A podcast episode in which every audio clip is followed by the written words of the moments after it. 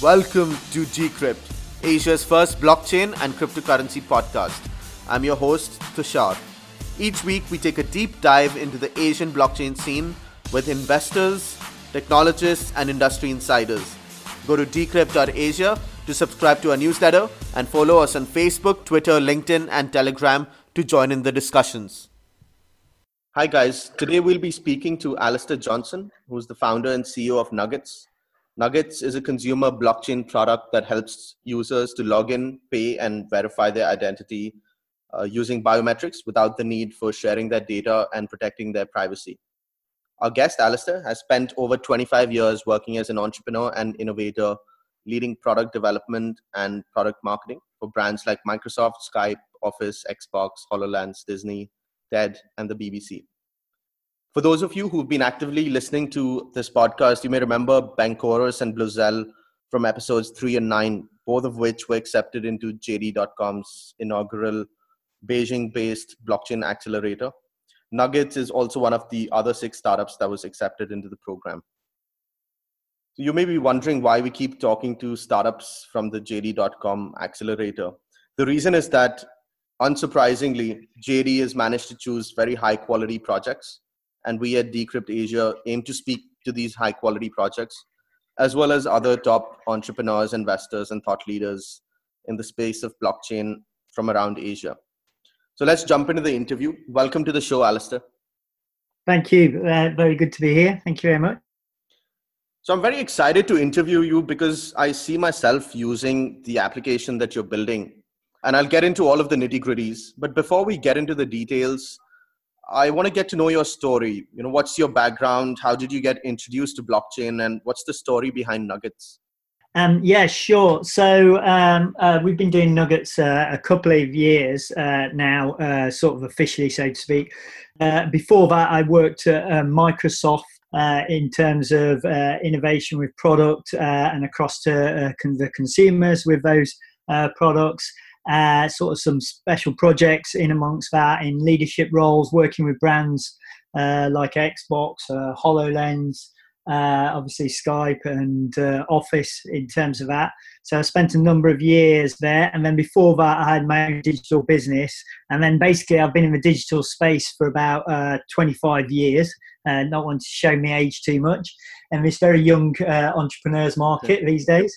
Um, yeah. But um, yeah, so I did that, and uh, initially we was looking at cloud solutions and almost like Dropbox type solutions of uh, because uh, it all came from uh, the initial instance when I had my own card used fraudulently uh, online. My details were taken from some location where I'd stored uh, my personal information. I had to cancel it. And then when I came back and eventually got a new card two weeks later, and I realized I had to start plugging it back into like hundreds of different locations where I'd, I'd got my personal information and my payment information. I just thought this is this is crazy. This is I'm, I'm trusting like a hundred uh, different businesses, all that they're looking after these in the best manner they are. And even when you do see these breaches, they're often the bigger companies that have got really good security and abilities in the first place. Uh, but we just, uh, I just found that uh, there was so many breaches going on at the time, and it just dawned on me there had to be a better way. So we, we started looking at um, uh, solutions, like I said, almost like a sort of Dropbox type solution uh, of storing your personal information. Uh, in a way uh, that no one else could get to it. And then the key thing we realized we needed uh, was uh, zero knowledge storage. Now, at the time, there was regulation uh, uh in Switzerland where you could have servers that could effectively have regulation zero knowledge storage, and then there's workarounds on other cloud solutions, but all quite clunky and not necessarily global solutions. And uh, and then I started looking at blockchain more and more. And as I did, it was a bit of an epiphany. Uh, I was like a small child at the time. I got very excited that it was ticking uh, both uh, encryption, privacy, zero knowledge storage. Uh, it had the trust uh, principles in there and the immutable ledger. So it really was something that ticked all the boxes for, for us. Um, I mean, that, that was uh, where it set off from. At that point, it accelerated very quickly, and we developed the concept out towards the, the blockchain principles. and uh, that's really where it all came from and how we got going on it. So I've lost my card a couple of times as well. You know, after a couple of big nights uh, out, and so I, have faced what you faced in the past. So I, I, appreciate what you're building. You mentioned a couple of technical things, uh, which I'll get into as we progress through the interview. But yeah. before that, I just want to kind of understand the. I mean, you mentioned one of the problems, which is you know you lose your card and then you have to update the card in like a hundred different places where you've given your card details. But more broadly speaking, what are some of the other problems that you're solving with this project? Well, uh, what we realised was uh, fundamentally out there at the moment, uh, the, every business has a database of personal information of their consumers. And uh, we're seeing that as those databases get bigger, and whether they're payment uh, providers or whether they're retailers or banks or health or other scenarios like that, uh, these these uh, silos of honeypot uh, uh, personal information, as we call them, get bigger and bigger. They become more valuable and therefore also vulnerable because someone sees the value of all that collated information in one spot, all those credit card numbers, all those passwords, all those emails and other things that have a value out in uh, the open market in both uh, criminal terms and uh, mar- marketing terms where it can be abused and stuff. So uh, we realised that uh, the the amount of breaches that were going on, and it, at the time it was it was really just getting into a pace like once a week a really big breach was going on from very big brands, and no one wanted it. The brand didn't want it, the the individuals certainly didn't want it. And we realized very quickly that although there's this billion dollar industry of protecting the existing model, it was a broken model because it didn't matter how many millions that people were uh, uh, throwing at it, it was still getting breached. Uh, there was too many weak points. There's too many humans almost involved with it uh, that were able to leave uh, passwords around on post-it notes and things like that. If you saw the famous one after the alert in Hawaii, they had their username and password on a post-it note in the back of a photo, which was quite a classic. But you know, you get these very big brands saying that um, uh, they've got 500 people looking after your security and privacy. But to my mind, that's 500 weak points because each one of those has, often has a username and password and uh, uh, can access at root level into that information. And what we very quickly saw was uh, this is a broken model and it needs to fundamentally change. Personal information should be kept by the person. And it's a common sense rule, really um, instead of spreading it around the internet. And that's really where we uh, uh, worked from in terms of the zero knowledge. And the whole premise uh, behind Nuggets is to uh, not share that personal information if at all possible. And if a piece is required, the absolute minimum should be shared. Um, but like I say, ideally over time, we see that it will be more a tokenized principle of information rather than actual uh, clear text information being shared. So that, that's that's the key thing. What we're doing now, currently, it materializes in what almost is a, a, simple form of login, uh, payment, and ID verification.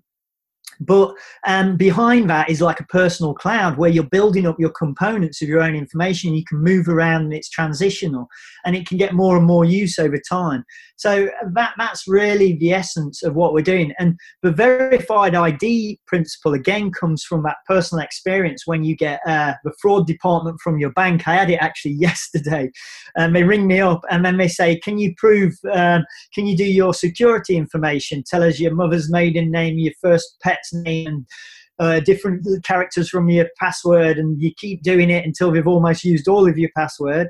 And but they won't prove it's them at any point which is really scary when you're handing over so much personal information. So that was another component we realized that we had to prove out as well is verifying your id when you're on phone calls or in stores uh, or people visiting door, you know, people's doors uh, uh, and saying the electric board or whatever.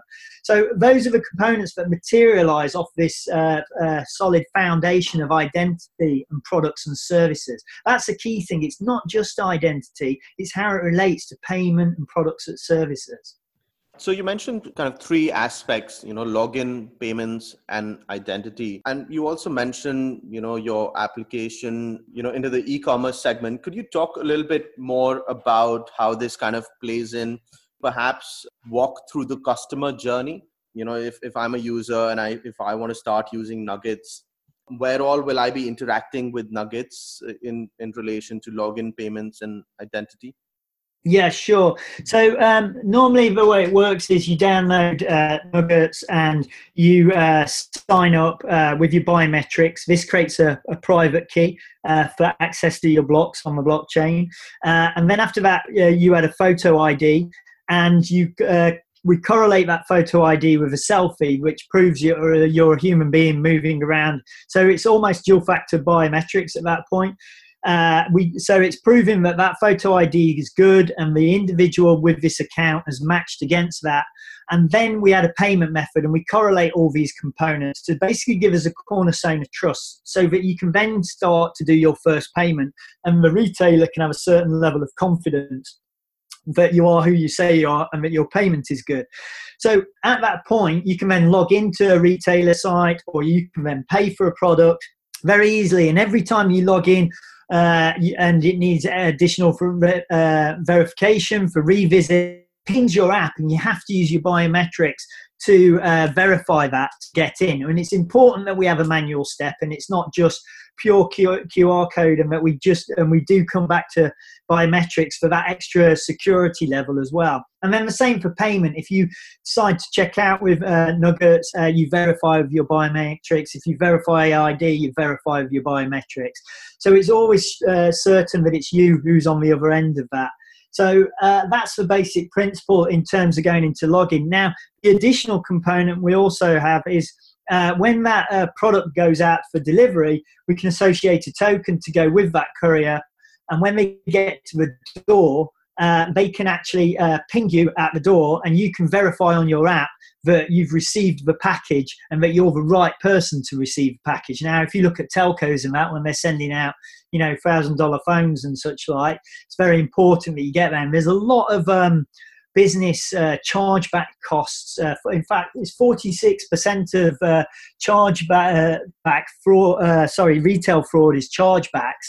So it helps to prevent that. So very quickly, you can actually see that this is really uh, an economic value for the business, and it's actually a business B2B play in that what we're doing is uh, we're helping with uh, fraud and identity of cards and people coming in who shouldn't be, and we're helping for uh, chargebacks and we're helping on false positives uh, and preventing those. Because if you look as like the US market as an example, where it's quite bad, fraud, card and identity fraud is 16 billion in 2016.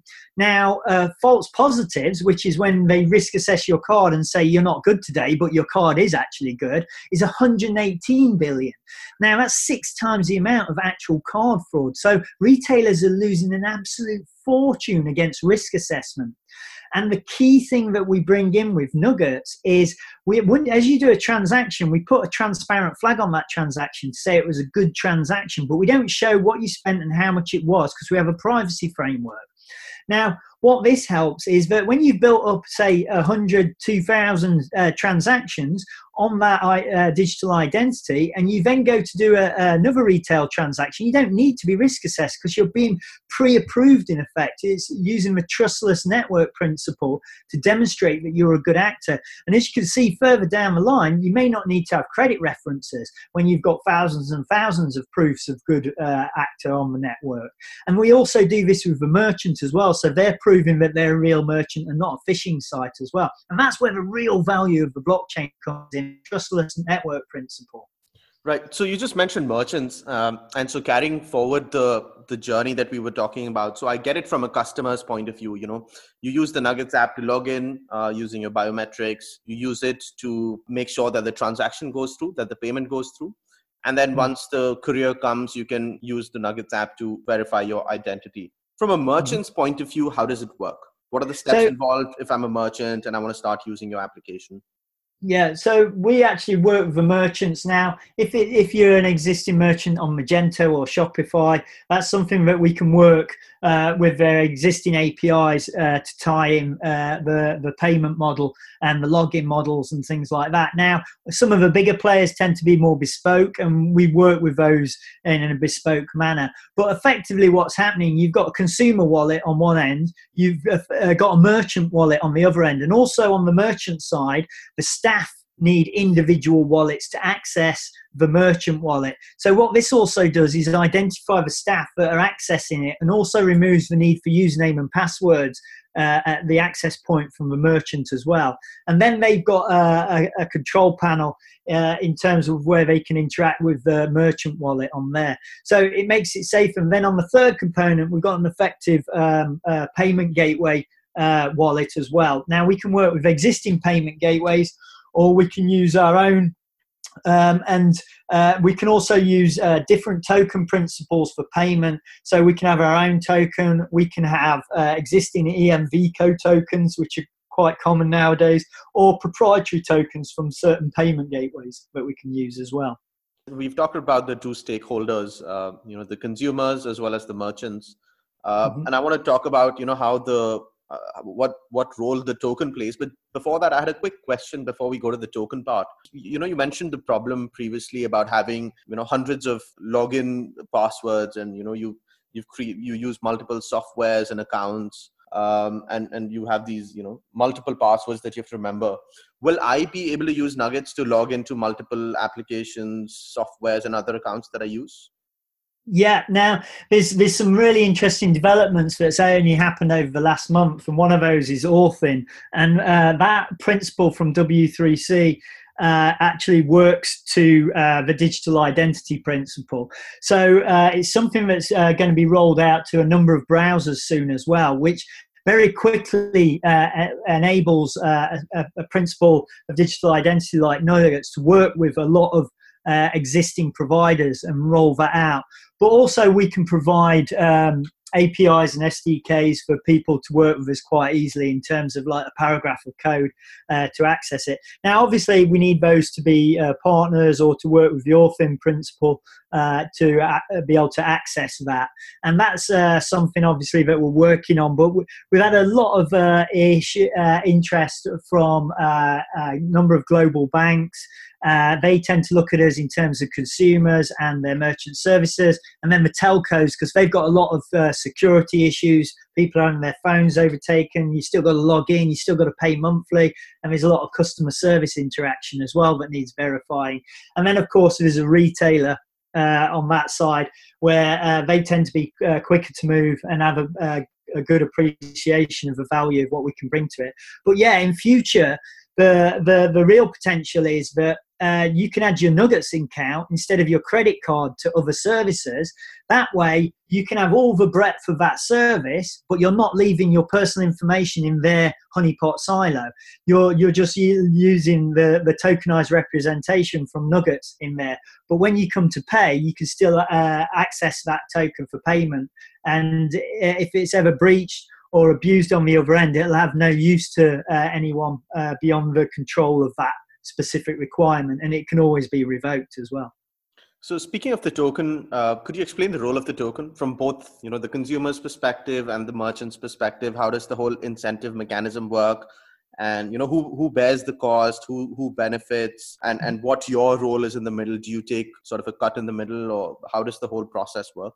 Yeah, sure. So when a consumer downloads uh, the app, uh, sets it up, uh, logs in, uh, maybe refers, uh, um, does a payment transactions or verifies ID, they actually get uh, incentivized on the consumer side with tokens, which they can then use for products and services uh, which has great value in that. Now, on the economic cycle side of it, uh, the merchant actually pays in token for services, and the value, the income model uh, is actually uh, we take a small transaction fee from the merchant side uh, for uh, payment transactions and other services.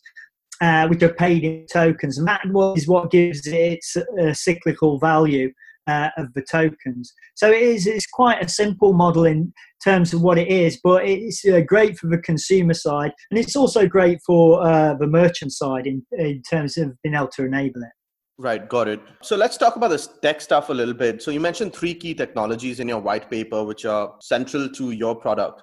So you have the biometrics, which helps to capture the data. Then you encrypt this data, and then you kind of store it in a blockchain and use store it in a private blockchain and use the public Ethereum blockchain to power the transactions. So high level, is that how it works?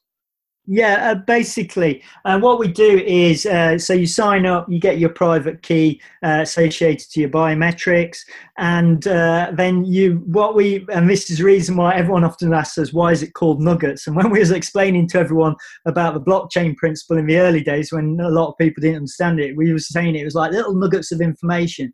So we componentize all these individual bits of information. So we're only ever giving the minimum, if at all, uh, we get provide any information. So these, are in nuggets in itself in terms of tokens uh, and blocks within the blockchain. So we, we apply those into that, and uh, currently we're actually uh, we encrypt on the device first. Uh, with our own uh, encryption, and then we place it inside, obviously, the encryption of the blockchain. So it's dual encryption. Well, then we've also got a privacy framework on top, uh, which, uh, because as we often uh, see with uh, uh, cryptocurrency and blockchain, you can see a lot of the activity underneath. And so we've put the privacy framework on top of that so that uh, people don't always want to reveal every detail. Now, uh, at the moment, uh, we're actually built it in an agnostic manner because it is a nascent technology.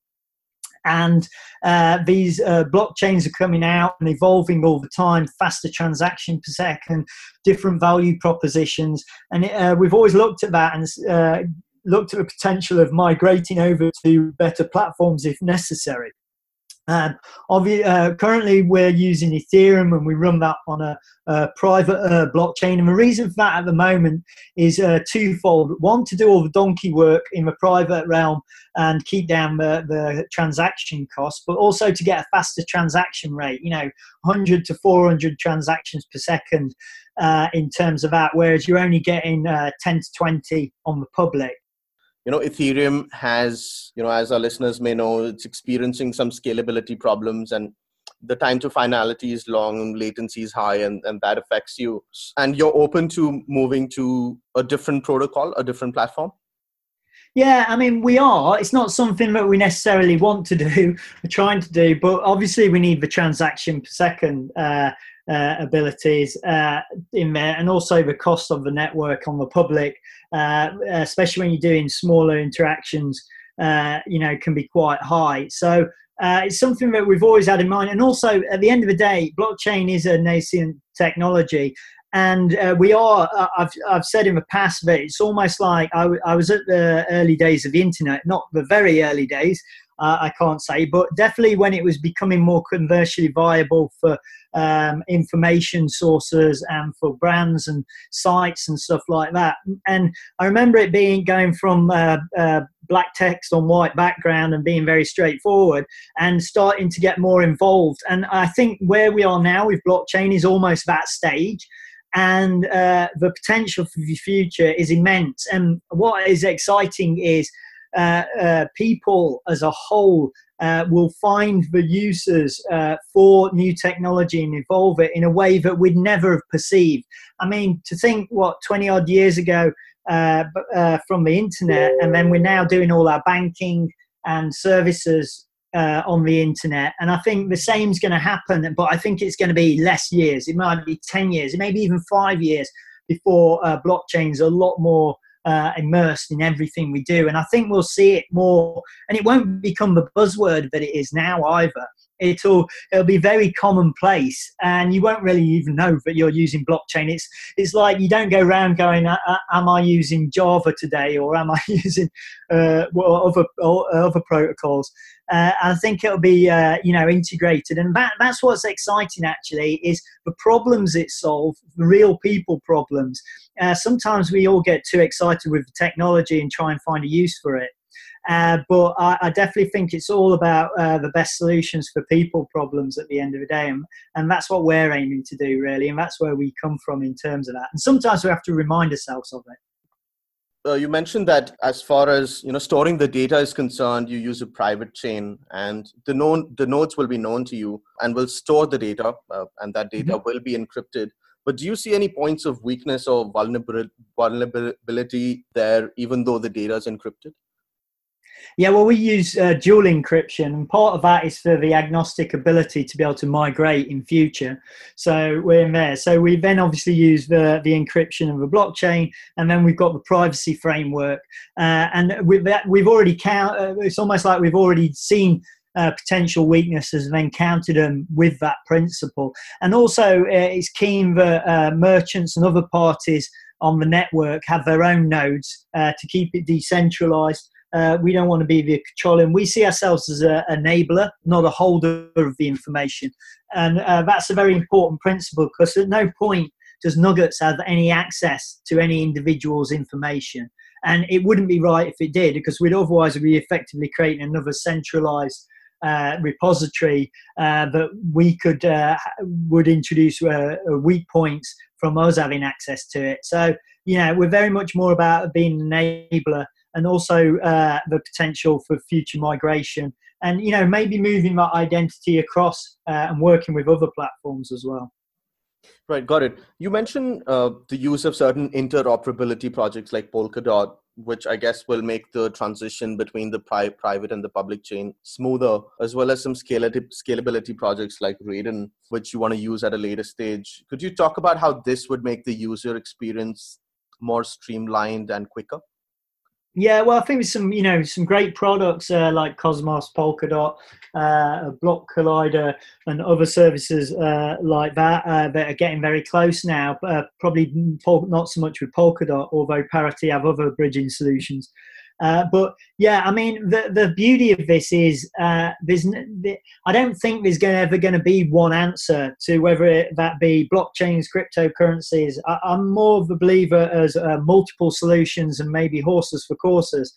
Uh, uh, um, and relevant. So having such things like Polkadot and Cosmos has great value in terms of being able to work and cross over to other blockchains and uh, access the value propositions that come across of there. And yes, it may help uh, to migrate in a whole, uh, but uh, yeah, I mean, it's, it's definitely going to make it better. Uh, for us all, in terms of technology, and as we address different issues and regulations across the globe. Let's switch gears a little bit and talk about your go to market strategy you mentioned at a high level in your white paper in terms of how you're going to get the different stakeholders in the ecosystem to use nuggets could you elaborate a little bit on that? Yeah i mean what we actually find is uh, a lot of people think oh you've got to go and introduce all the consumers first but what we've actually find is we, we get cold called quite a lot um, in terms of some very big brands uh, emailing us from our website, which is uh, almost comical some days, uh, and then asking us uh, uh, to continue talks with them and then starting relationships because they see the value of it and how it can help their businesses. So we actually, uh, what we found is rather than us having to go out there and convince the consumers, the businesses are seeing the economic values. Uh, and the proposition of uh, Nuggets uh, working with them, and then they want to then uh, do pilots and uh, push out the principle to their consumer base and actually drive it from the business out so that they get all the benefits of reducing the fraud, false positives, chargebacks, and things like that. And obviously, not forgetting login details and uh, easier principles of passwords. And a lot of the businesses, especially in, GD, uh, in Europe with GDPR, are really getting to a point where they want to keep as little personal information as possible. So uh, it, that's actually driving the businesses uh, towards product, uh, uh, towards Nuggets, and uh, that's what's actually helping us and giving us a reach because some of these, you know, some of these uh, uh, uh, brands have enormous user base, and although we may pilot it and come out to different sectors of the business initially, it gives a great potential to get a, a large user base of advocacy. And then after that, obviously, consumers can see that it's a one stop shop for login payment and uh, verifying ID. And obviously, we, we've got a long tail of other uh, components that we can bring to play as well further down the line. Uh, as we as we work on other things. So, and we're finding more and more from the community on a daily basis that uh, people are coming up with ideas. And as I said before, it's something that I, I, I learned very much from Microsoft, if not before that, that uh, the consumers will always use your product in a way uh, but it's 10 times better than you as the business could envisage it. Uh, because they're addressing real people problems that they've got themselves. And I'm a little bit selfish because where this is coming from is my initial problems with the internet and payment and cards and where my details have been and talking to my bank and talking to my telco. But uh, all the time we that community as it grows, they're coming up with ideas and scenarios and that, and that's what's great about this. I think that will definitely drive the product and develop it on the consumer side as well. Yeah, that makes a lot of sense. I think, especially the regulatory bit. I think uh, governments around the world, and we've seen recently, uh, you know, with the Facebook uh, questioning and Mark Zuckerberg's testimony as well. I think it's it's becoming more and more. Um, privacy is getting more and more attention, and it's becoming more of a relevant issue. I want to talk about competition for a little bit. There are other self-sovereign identity projects uh, out there as well, who you may not be competing with directly, but perhaps indirectly could you mm. talk about the competition and what your value proposition is relative to these other projects? Yeah, I mean, uh, uh, blockchain's always been seen as a good uh, identity uh, base, along with you know uh, uh, asset ownership and proof and so on, and numerous different principles. But blockchain's on that list of like you know nine key areas, so to speak. Um, and identity is one of those, and there is a lot. Um, where we've come from is identity is a means to an end. Uh, and identity in itself is great and is useful, but unless you associate it with uh, products and services, uh, it's not as useful. So uh, what we've basically gone for is very much an everyday audience on that thing that all of us do in an everyday uh, scenario, uh, being e-commerce predominantly, or work or interacting with your telco or your bank and things like that. So um, some us have got even grander visions of uh, banking the unbanked, and this is also something you know further down the line we think we can also work with and contribute. Uh, uh, but there's some you know a lot bigger visions and anonymity on social networks and things like that. But we've gone uh, really to the man on the street, so to speak, the, the, the person on the street, I should say, uh, uh, so to speak, and looking at what their needs are on an everyday principle. Because I think if you do get that everyday uh, scenario, uh, you'll get a better growth in terms of that, and also uh, a more satisfied user base as well. Because it isn't it isn't something that's used once we, you know, there's other identity and KYC products that might do for when you buy a big car or buy a house or do something. But we see this as like, well, what what do I do most online? You know, I'm logging in and then I'm buying stuff. Uh, and uh, well, maybe that's just me, but it's certainly my wife as well. Um, and so we went towards that sector, and that's how we've done it. It's the association, but I see a lot of value in the other ones, and I, I don't deride those uh, other products. And uh, it's uh, horses for courses uh, in terms of that. Uh, so um, I think we've all got a value, and uh, it, it's growing as a movement as a whole. But that that's our niche in terms of everyday uh, payment and uh, e-commerce, really. Yeah, for sure. Uh, so your company's not only been selected by the JD.com Accelerator, which is great, but also received the backing of three government bodies in the UK: the Department yeah. for International Trade, Greater London Authority, and the City London City of London Corporation and you're kind of spearheading the whole UK China tech mission as well. So it's kind of getting political also in a way. I mean, it's uh, great to get that support. Yeah, absolutely. So could you talk about your experience and how you made all of this happen? I think it, it wasn't. I wish it was. Uh, I've got the four point plan that says this is how you do it for the next business coming along, but it's not. It's not that easy and not that straightforward. It's through a, a lot of work to the point of. Uh, uh, not having uh, many hours of sleep and uh, never having any time to do anything uh, uh, and struggling to find time to spend with my kids and stuff.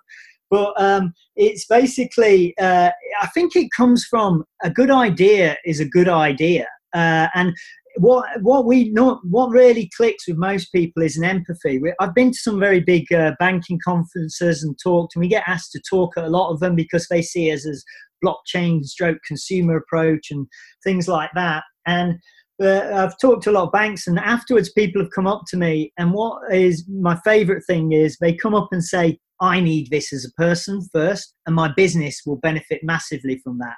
And that's the biggest uh, tick in the box for me is that it's uh, the, the person, we have an empathy uh, with those people in that it, it's needed and as a service. Absolutely. I see myself using Nuggets as well. Uh, so, apart from these interesting developments, are there any more um, you know other developments uh, that you would want to talk about or give us like a high level roadmap of where you're headed in the next sort of 6 to 12 months i know your public sale is about to go live on the 1st of may and i don't know if the podcast is going to be live by then but if you could just you know give like a high level overview on, on what you're up to over the next uh, you know 6 to 12 months yeah well um, we're uh, always looking at opportunities obviously with different partners i'm out with still doing all the product build out. We're very close to getting out uh, initial alpha as a MVP. It's important for us to say we are real and we're not just smoke and mirrors, but might turn up a year and a half away. So that's important for us to do that. We will have to continue uh, ongoing developments, but hopefully the community will help us. Uh, in driving those pointers and different principles, but also in, like you were saying, with uh, uh, working with the government, we've also been very lucky uh, to get associated with um, uh, like a, a, government body in India as well. but I think we're the only blockchain project that's on the India project. Uh, and so uh, India we see as a massive market and is very exciting as well. So really, in terms of um, uh, the fundraising, it's something that we want to get done get it out of the way and get back into full product mode, uh, working with partners, working with opportunities in different countries and regions. Uh, like China, like India, we're getting a lot of pull towards Asia. It wasn't something that we initially planned. Uh, we went towards the U- UK, Europe, and then US, and then we got pulled towards Asia.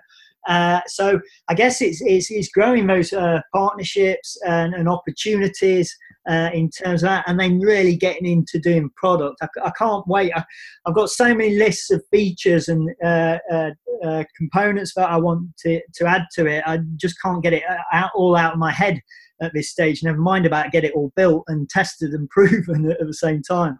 So it just seems at the moment it's almost like it, it, it, there's so much stuff we can't see the wood for the trees. But uh, well, hopefully once we get past the fundraising uh, and we've done that, uh, we can have a little bit more breathing space, grow the team. Uh, grow the partners, uh, grow the opportunities, and grow the product and uh, get it working in terms of bespoke uh, formats uh, for different platforms and also uh, commonplace platforms as well. And uh, doing those details and those tweaks and seeing that opportunity of growing out that personal cloud of information for the individual.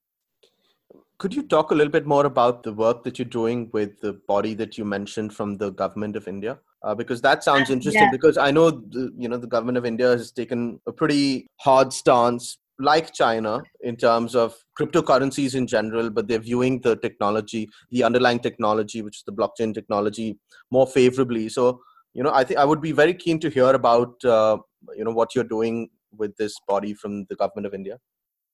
Yeah, indeed. Um, and uh, the reason why I didn't mention it directly is I can't remember the, the actual name of it. So right. um, I'm, I'm, just going back to uh, uh, have a look at. Uh, but, but, what are you doing with them? What is it? What um, well, basically, it's like it's like almost like a, a, a, regional accelerator in terms of they support us and help us uh, come into India work with existing regulation and things like that. I mean, in terms of what we've been doing with the FCA in doing a sandbox and uh, testing environment, um, it, it's a similar uh, uh, principle, but probably not just with the FCA. It's more with the region of India, and uh, they're seeing the opportunity. And, and like you say, it, with the crypto and stuff, it's almost like uh, to, we need to get the funding out of the way so we can have easier conversations and that because of the sensitivities around that and obviously we've got to be respectful and uh, legal in those regions on that. But once we get back into the pure product and uh, blockchain principles,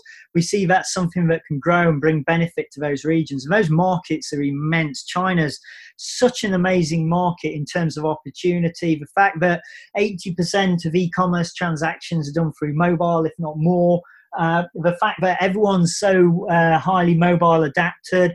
Uh, and uh, if you look at like China, they're going to have a 5G network that's going to be bespoke. No one else in the world is doing a bespoke network. They're just sticking on the side of everything else. So the, the potential for that market is immense. Then, then you look at the India market, and it's like India's actually got more potential because it's growing and it's so fresh to a lot of these. There's a lot of great stuff going on already, and we've seen with the uh, the the striking off of some of the paper currency recently, how it drove to mobile payments and the opportunities there. So the growth potential is probably even greater in India and very exciting as well. And uh, it's something that I know Seema in particular, having come uh, uh from India. Uh, Indian origins, uh, she's very keen, obviously, to make a difference over there as well, as well as in China. So, yeah, it's, it's, it's a great opportunity to be working both with, uh, with uh, regulators, governments, and regions uh, that are supporting uh, in wanting to get into the technology and drive it forward for the benefit of their regions. Yeah, that's very interesting times for you indeed. Uh, I come from India as well, so you know I, that's why I was very keen to you know get to know more about what you were doing. You know, before we wrap up, I want to get your outlook on the blockchain space in general. You know, relatively speaking, we're still in early stages but do you see any trends or where do you see what do you see happening over the next 12 to 24 months yeah, I definitely see uh, such things as sharding and so forth. Uh, obviously, coming out, getting fruition, getting those transaction rates up, and uh, maybe some more stability in terms of large protocol platforms, uh, so that uh, they're not so expensive and painful as the the uh, price goes up and down for them as well. Uh, but I think it's the adoption. I, I think uh, earlier on the year, I was saying that this year I see as a blockchain coming over uh, to uh, consumer side, and you may not even know as a consumer that you're using blockchain in the near future. Uh, in the past, the past few years, it's been very much about large uh, protocol infrastructure, big transaction rates for banks and stuff across the globe. This year, I think it's going to be more accessible to consumers, and like it's going to be more omnipresent everywhere. And we're starting starting to see new opportunities, and we're starting to see them being realised and put in place and benefiting people. And when the the person on the street starts to feel uh, those benefits, uh, I, I, think it's just going to accelerate and accelerate and the potential and the technology because it's uh, we're getting more time it's had more time to develop it'll getting faster better more secure more reliable. And getting around those problems that we've had in the past and just moving forward. And it won't be as, as such a media sensational uh, piece but it'll be good for us all as a whole. Any last comments from your end? Uh, anything that you would like to tell your community or the crypto community in general um, I'd, I'd say, you know, we're, we're all on this exciting wave, uh, you know, support each other, you know, uh, talk to us. It's funny, you, you do get uh, some people in the community that seem to go out there and uh, just want to troll. I can never understand why anyone's got the time or energy uh, to go in there and give negative comments. But when you get those positive comments, and they are a higher proportion coming in, uh, it's great. And we do appreciate uh, people interacting, interacting with us and helping us uh, with that. So please, I'd say, keep it up. And we're right at the start of some very exciting times for us all. So it's like get involved with it, uh, and uh, you know, let's let's all grow it out into the future so it benefits us all in the end. All right. On that note, let's end the interview. Thank you, Alastair, for taking the time out to come speak with us. Thank you. No problem. My pleasure. Thank you for having me. If you enjoyed this episode, please subscribe to this podcast on iTunes, Google Play, SoundCloud, or wherever you listen to podcasts. Like us on Facebook, Twitter, LinkedIn, and Telegram, and subscribe to our newsletter on decrypt.asia. This is your host, Tushar. Thank you for listening.